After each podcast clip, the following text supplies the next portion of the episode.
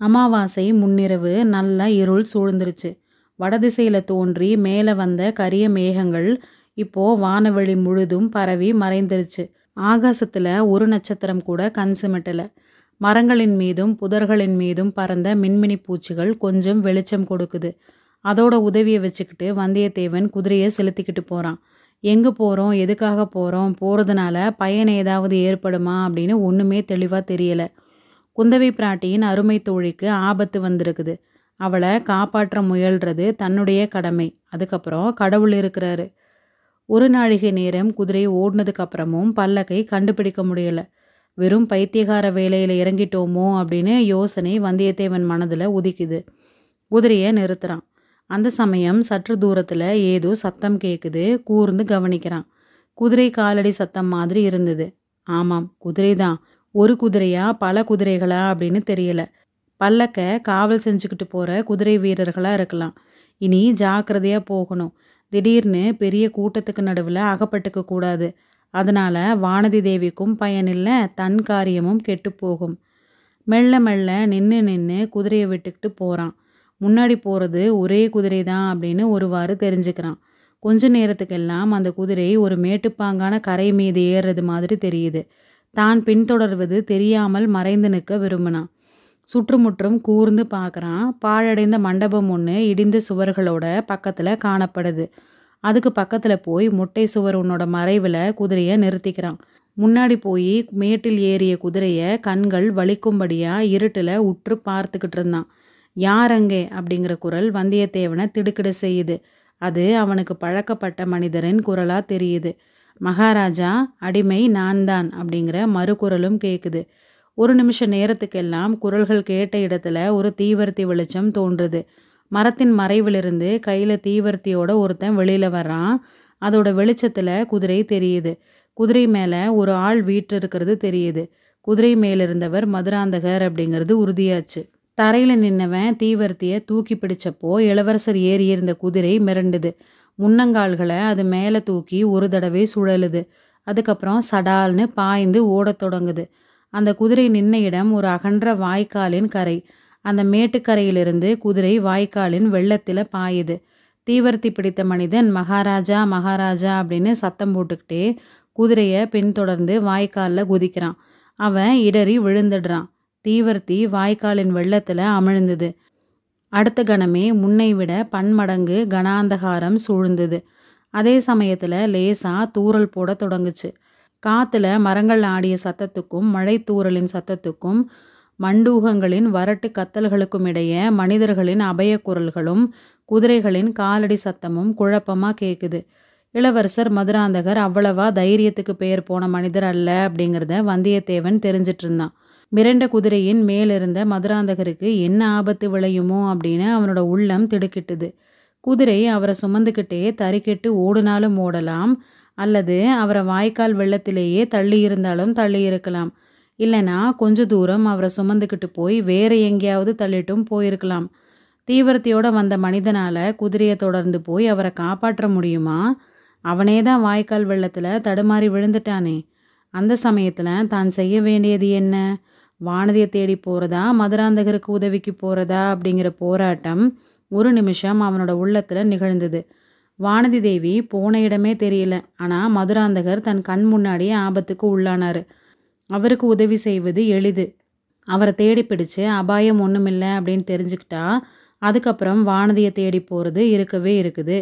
கடவுளே சம்மந்தமில்லாத வேறு எந்த காரியத்திலும் தலையிடுறதில்ல அப்படின்னு கொஞ்சம் முன்னாடி தானே தீர்மானிச்சுக்கிட்டு கிளம்பினோம். இப்போ நடக்கிறது என்ன? மண்டப சுவரின் மறைவிலிருந்து குதிரையை வெளியில் கொண்டு வந்தான் வந்தியத்தேவன். இருட்டிலும் தூற்றலிலும் உள்ளுணர்ச்சியினால் வழி கண்டுபிடிச்சு வாய்க்காலில் இளவரசரின் குதிரை இறங்கிய இடத்த நோக்கி போகிறான் வாய்க்காலில் அவனும் இறங்குறான். சுற்றி முத்தி நல்லா பார்க்குறான் ஒன்றுமே தெரியல. எங்கேயோ கொஞ்ச தூரத்தில் விவரம் தெரியாத சத்தங்கள் கேட்குது வாய்க்காலின் அக்கறையில் ஏறுறான். கரை மேட்டுக்கு அந்த பக்கம் உத்து பார்க்குறான் நெடுகிலும் நெல் வயல்களாக தெரியுது. வயல்களில் சேற்றிலும் பச்சை பயிரிலும் குதிரையை நடத்தி செல்றது இயலாத காரியம். கரையோடு போய் தான் தேடி பார்க்கணும். வாய்க்காலின் கரையிலேயோ செடி கொடிகளும் முட்புதர்களும் அடர்ந்திருந்தது. அதுக்கு நடுவில் போன குறுகிய ஒற்றையடி பாதை வழியாக குதிரையை செலுத்திக்கிட்டு போகிறான் மேலே மழை. கீழே சறுக்கிற சேற்றுத்தர ஒரு பக்கத்தில் வாய்க்கால் இன்னொரு பக்கத்தில் நெல் வயல்கள் சுற்றிலும் முட்புதர்கள் குதிரை மெல்ல மெல்ல போகுது. நேரமோ ஒரு நிமிஷம் ஒரு யுகமாக போகுது. தூற்றல் மழையாக வலுத்துக்கிட்டு இருந்தது.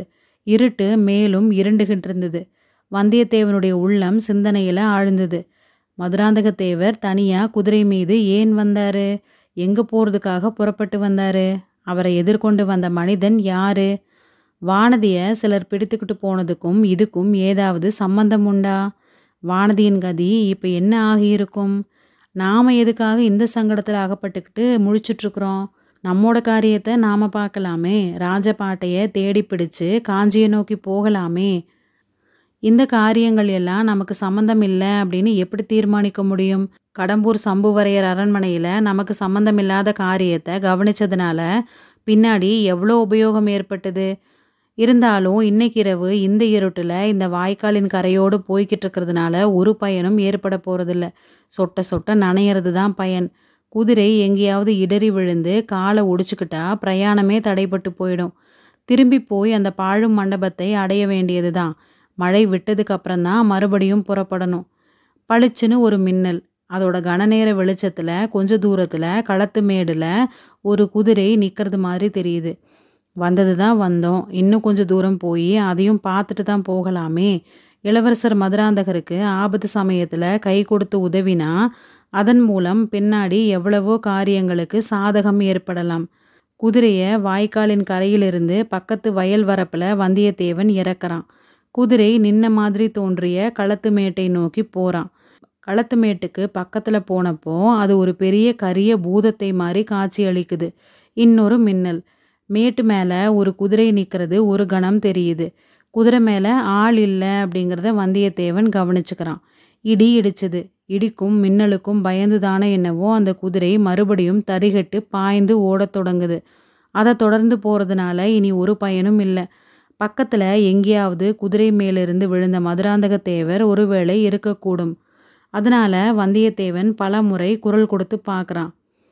மழை இறைச்சலை மீறி அவனுடைய இடி முழக்க குரல் அங்கே யார் அங்கே யார்? அப்படின்னு எழுந்தது.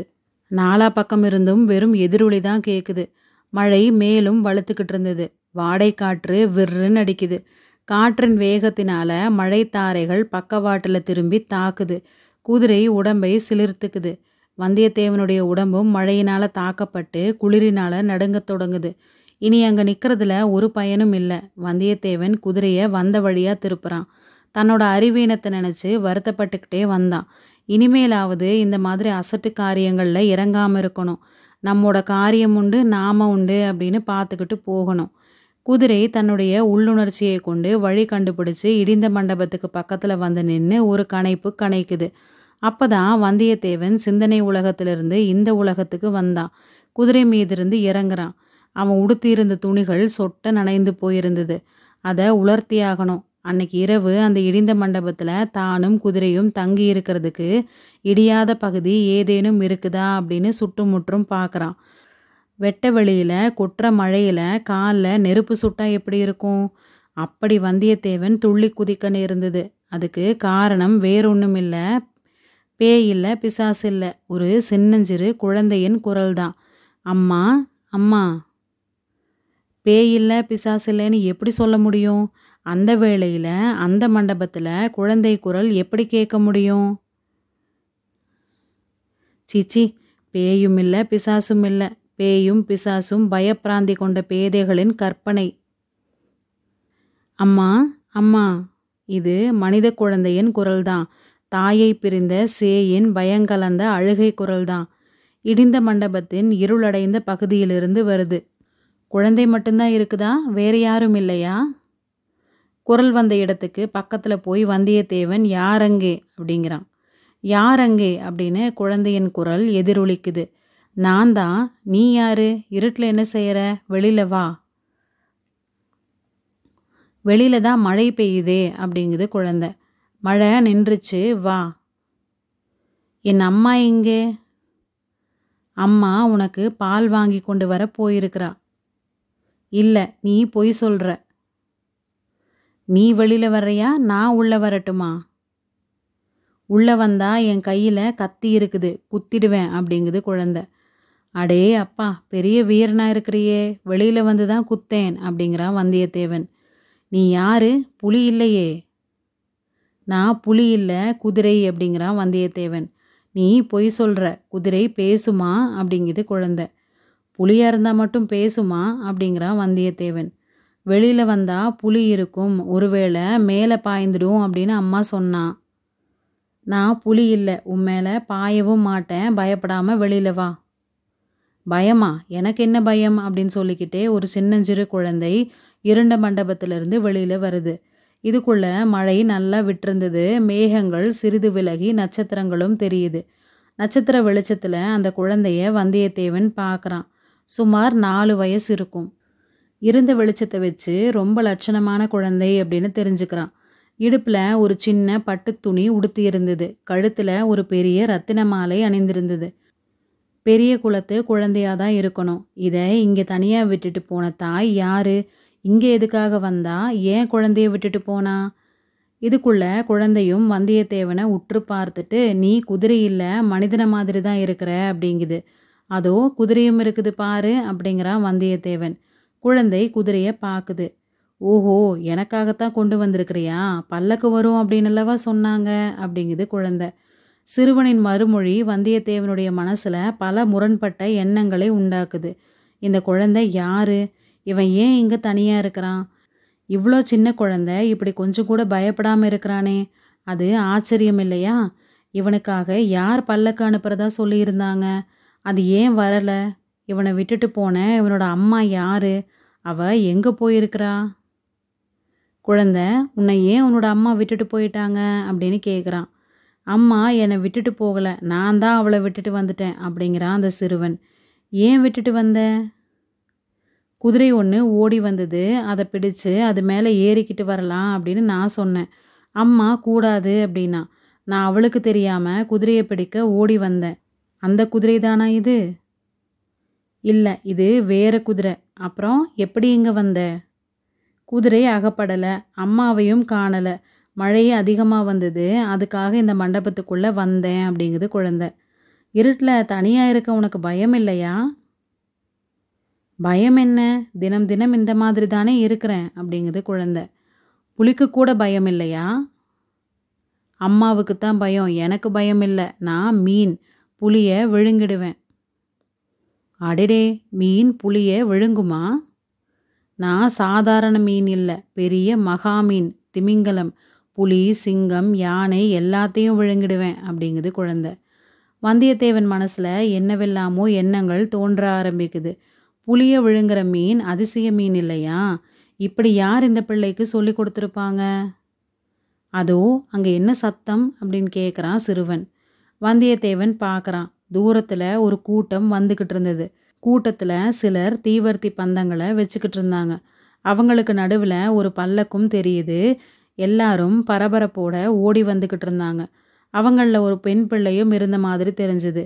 அங்கே இங்கே அதோ இதோ அப்படிங்கிற கலவரமான குரல்கள் கேட்குது இடிந்த மண்டபத்தை கூட்டத்தில் ஒருத்தன் பார்த்து சுட்டி காட்டுறான் அவ்வளோதான். எல்லாரும் அந்த மண்டபத்தை நோக்கி ஓட்டம் பிடிச்சு ஓடி வர்றாங்க. அதோ வர்றாங்க. பல்லக்கும் வருது. எனக்கு பல்லக்கில் ஏற பிடிக்கல.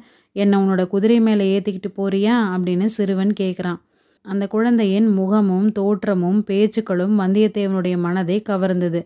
அவனை கட்டி அணைத்து தூக்கிக்கலாம் அப்படின்னு தோணுது. ஆனால் மனசுக்குள்ளே ஏதோ ஒரு தடங்களும் கூடவே ஏற்படுது. எனக்கு வேறு அவசர வேலை இருக்குதே அப்படிங்கிறான் வந்தியத்தேவன். நீ எங்கே போகிறப்போ நீ எங்கே போக போகிற அப்படிங்குது குழந்தை. காஞ்சிக்கு அப்படிங்கிறான் வந்தியத்தேவன். காஞ்சிக்கா அங்கே தான் என்னோட முக்கியமான சத்ரு இருக்கிறான் அப்படிங்குது குழந்தை. வந்தியத்தேவனுக்கு தூக்கி வாரி போடுது. அந்த மாதிரி அந்த பிள்ளையின் அருகில் தான் நிற்கிறது கூட பிசகு அப்படின்னு நினைக்கிறான். ஆனால் குதிரை மேலே ஏறி போகிறதுக்கும் அவகாசம் இல்லை. கூட்டம் ரொம்ப பக்கத்தில் வந்துருச்சு. ஓடுனா சந்தேகத்துக்கு இடமாகும். இதோட என்னதான் நடக்க போகுது அப்படின்னு தெரிஞ்சுக்கிற ஆவலும் வந்தியத்தேவனை பற்றி இருந்தது. அதனால் கொஞ்சம் ஒதுங்கி சென்று இடிந்த சுவர் ஓரமாக இருட்டில் நிற்கிறான் இதோ நான் இருக்கிறேன் அப்படின்னு முன்னாடி போய் நிற்கிறான் சிறுவன். வந்தவர்கள்லையே முதல்ல வந்தவள் ஒரு பெண் பிள்ளை. அவளுக்கு ஓடி வந்ததுனால மூச்சு வாங்கிக்கிட்டு இருந்தது. அதை அவள் பொருட்படுத்தாமல் தாவி வந்து குழந்தையை எடுத்து வாரி அணைத்துக்கிட்டு பாண்டியா இப்படி செய்துட்டியே அப்படிங்கிறா. அவளுக்கு அடுத்தபடியாக வந்தவன் ரவிதாசன். அவன் சிறுவனோட பக்கத்தில் வந்து நின்று சக்கரவர்த்தி இப்படி எங்களை பயமுறுத்திட்டீங்களே அப்படிங்கிறான். சிறுவன் சிரிக்கிறான். அப்படித்தான் பயமுறுத்துவேன். நான் குதிரை வேணும்னு கேட்டேன். பல்லக்கு கொண்டு வந்திருக்கிறீங்களே அப்படிங்கிறான். நாம் முன்னாடி பார்த்துருக்கிற சோமன் சாம்பவன் இடுமன்காரி தேவராளன் முதலியவர்கள் சிறுவனை வந்து சூழ்ந்துக்கிறாங்க. சக்கரவர்த்தி ஒரு குதிரை என்ன? ஆயிரம் குதிரை பதினாயிரம் குதிரை கொண்டு வர்றோம். இன்னைக்கு இந்த பல்லக்கில் ஏறிக்கோங்க அப்படிங்கிறா சோமன் சாம்பவன். மாட்டேன். நான் அந்த குதிரை மேலே தான் ஏறி வருவேன் அப்படின்னு சிறுவன் சொல்லி சுவர் மறைவில் நின்ன குதிரையை சுட்டி காட்டுறான். அப்போ தான் குதிரையையும் அதன் பக்கத்தில் நின்ன வந்தியத்தேவனையும் அவங்க கவனிக்கிறாங்க. ரவிதாசன் முகத்தில் வியப்பும் திகிலும் குரோதமும் கொழுந்து விட்டு எரியுது. ரெண்டு அடி முன்னால் போய் அட பாவி நீ எப்படி இங்கே வந்த? அப்படின்னு கேட்குறான் அட பிசாசே கோடிக்கரையிலிருந்து நீ எப்படி இங்கே வந்த? அப்படின்னு கேட்குறான் வந்தியத்தேவன். ரவிதாசன் ஹாஹான்னு சிரிக்கிறான். நீ என்ன உண்மையாகவே பிசாசுன்னு நினச்சிக்கிட்டியா? அப்படின்னு கேட்குறான். சிலர் செத்து போன பிறகு பிசாசு ஆவாங்க. நீ உயிரோடு இருக்கிற பிசாசு அப்படிங்கிறான் வந்தியத்தேவன். இதுக்குள்ள சிறுவன் அவனோட சண்டை போடாத. அவனை எனக்கு ரொம்ப பிடிச்சிருக்குது. இருட்டில் எனக்கு துணையாக இருந்தான். புலி வந்தா கொன்னுடுறதா சொன்னான். அவனும் நம்ம கூட வரட்டும் அப்படிங்கிறான். ரவிதாசன் சிறுவன் பக்கத்தில் போய் சக்கரவர்த்தி அவசியம் அவனையும் அழைச்சிக்கிட்டு போகலாம் நீங்கள் இன்னைக்கு ஒரு நாள் பல்லக்கில் ஏறிக்கோங்க அப்படிங்கிறான். சிறுவன் அந்த மாதிரியே பல்லக்கை நோக்கி போகிறான் ரவிதாசன் வந்தியத்தேவனை மறுபடியும் நெருங்கி இப்போ என்ன செய்ய போகிற அப்படின்னு கேட்குறான் நீ தானே சொல்லணும் அப்படிங்கிறான் வந்தியத்தேவன். எங்களோட வந்துடு. எங்களோட ரகசியம் உனக்கு முன்னாடியே அதிகமாக தெரியும். இப்போது இன்னும் அதிகமாக தெரிஞ்சிருச்சு. உன்னை விட்டுட்டு நாங்கள் போக முடியாது வந்துடு அப்படிங்கிறான். உங்கள் கூட நான் வர மறுத்தா? முடியாத காரியம். நீ பெரிய சூரன் அப்படிங்கிறது எனக்கு தெரியும். இருந்தாலும் நாங்கள் இருபது பேர் இருக்கிறோம். எங்ககிட்ட இருந்து நீ தப்பிச்சு போக முடியாது. உயிரோடு தப்பிச்சு போக முடியாதுன்னு தானே சொல்கிற அப்படிங்கிறான் வல்லவரையன். நீ இளம் பிராயத்தவன். உலகத்தின் சுகங்கள் ஒன்னையும் அனுபவிக்காதவன். எதுக்காக வீணா நீ உயிரை விடணும்? அப்படிங்கிறார் ரவிதாசன். வீணுக்கு யார் தான் உயிரை விடுவாங்க? உங்கள் கூட வர சொல்கிறியே எங்கே கூப்பிடுற? நீங்கள் எங்கே போகிறீங்க அப்படி கேளு சொல்கிறேன் பழுவூர் இளையராணி கிட்ட தான் ஓஹோ அப்படித்தான் நினச்சேன். இளையராணி இன்னைக்கு எங்கே இருக்கிறா?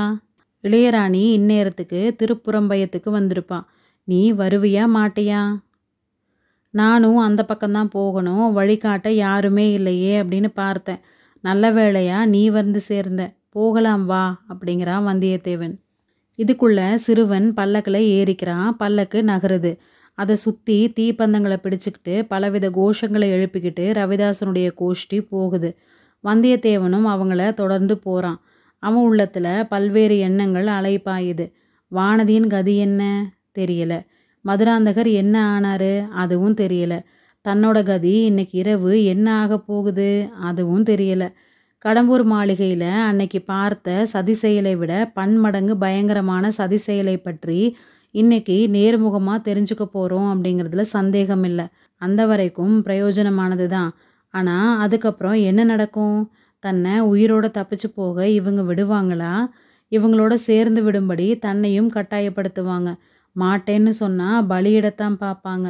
ஒருவேளை மறுபடியும் நந்தினியின் தயவினால பழுவூர் இளையராணியின் பெயரை ரவிதாசன் சொன்னதும் அவங்களோட போக தான் இணங்கிட்டதை வந்தியத்தேவன் நினச்சி பார்க்குறான். அது அவனுக்கே வியப்பை கொடுக்குது. மாயை அப்படின்னும் மோகம் அப்படின்னும் பெரியவங்க சொல்கிறது இதைத்தான் போல. அவ எவ்வளோ பயங்கரமான சதி செயல்களில் ஈடுபட்டிருக்கிறா அப்படிங்கிறது அவனுக்கு தெரிஞ்சு தான் இருந்தது. இருந்தாலும் அவளை சந்திக்கிறதுக்கு ஒரு சந்தர்ப்பம் கிடைச்சது அப்படின்னா அதை பயன்படுத்தி கொள்ள அவன் மனசில் ஒரு ஆர்வம் எழுந்தது. அடக்க முடியாமல் தன்னை மீறி எழுந்தது. யோசிச்சு பார்க்கறதுக்கு முன்னாடி அவன் வாய் வர்றேன் அப்படின்னு பதில் சொல்லிருச்சு. ஆனால் வேற வழிதான் என்ன? ரவிதாசன் சொன்னது மாதிரி இத்தனை பேரோட தன்னந்தனியாக சண்டையிடுறது சாத்தியமே இல்லை. கொஞ்சம் அவகாசம் கிடைச்சா தப்பிச்சு போகிறதுக்கு ஏதாவது ஒரு உபாயம் தென்பட்டாலும் தென்படலாம். அதோட இந்த சதிகார கூட்டத்தை பற்றியும் இவங்களுடைய நோக்கங்களை பற்றியும் இன்னும் தெளிவாக தெரிஞ்சுக்கலாம். காஞ்சிக்கா போகிறேன் அங்கே தான் என்னோட முக்கிய சத்ரு இருக்கிறான் அப்படின்னு அந்த சின்னஞ்சிறு குழந்தை மழலை மொழியில் சொன்னது அடிக்கடி வந்தியத்தேவனுக்கு நினைவு வந்துக்கிட்டு இருந்தது. அந்த சிறுவன் யாரு? அவனை சக்கரவர்த்தி அப்படின்னு இவங்க ஏன் அழைக்கிறாங்க? முக்கிய சத்ரு அப்படின்னு அந்த சிறுவன் யாரை சொன்னான் இந்த கேள்விகளுக்கெல்லாம் அவனோட மனசில் பதில்களும் தோன்றிக்கிட்டு இருந்தது. நினைக்க நினைக்க பயங்கரம் அதிகமாயிக்கிட்டு இருந்தது. கடவுளே இதுக்கெல்லாம் முடிவு எப்போது? வெகு சீக்கிரத்தில் அப்படின்னு அவனுக்குள்ளேருந்து ஒரு குரல் சொல்லுது. அந்த அதிசய ஊர்வலம் போய்கிட்டே இருந்தது. வயல்கள் வாய்க்கால்கள் வரப்புகள் காடு மேடுகளை தாண்டி ஒரு கணமும் நிற்காம போய்கிட்டே இருந்தது. கடைசியாக வெள்ளப்பெருக்கெடுத்து ஓடிய மண்ணி நதியையும் தாண்டி அதுக்கு அந்த பக்கம் திருப்புறம்பயம் எல்லையை அடையுது. பள்ளிப்படையை சுற்றி மண்டியிருந்த காட்டுக்குள்ளும் பிரவேசிக்குது.